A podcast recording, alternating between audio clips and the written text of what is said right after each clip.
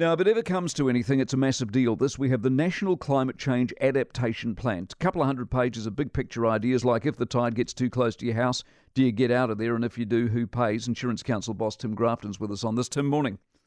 Uh, good morning, Mike. How are you? Well, thank you. This is too airy fairy. Who's going to do this? Who's walking into town saying you're out, mate, and you're not getting insured? Who pulls that p- trigger? Yeah, so it's uh, got a lot of good intentions there and sounds good on paper, but the real test will be is exactly who does it, when will they do it, uh, and who pays. So some really nitty gritty issues that really uh, aren't spelled out there, and that's going to be the real challenge. How do you bring all of these recommendations together, and how do you execute it? So it's there on paper, kind of looks good, but the uh, real test is uh, implementing it.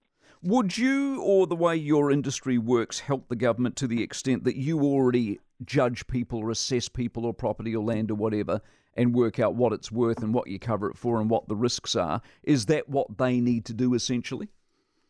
Yeah, I, I think what needs to be done is, and, and certainly I think uh, our, uh, our sector can uh, help here, is, you know, I mean, we are the people that price risk and nobody else does that.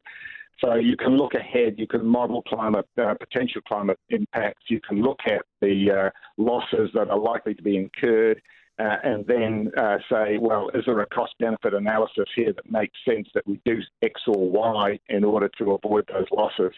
Uh, but of course, those losses are also wider than just insured losses. There's uninsured economic losses, social disruption, mm. environmental damage, etc. Who would you, in the broadest of senses, if you decide that an area is no longer insurable, who would you expect to pick up that? Would you expect the government to step in, or these people just have to deal with it themselves?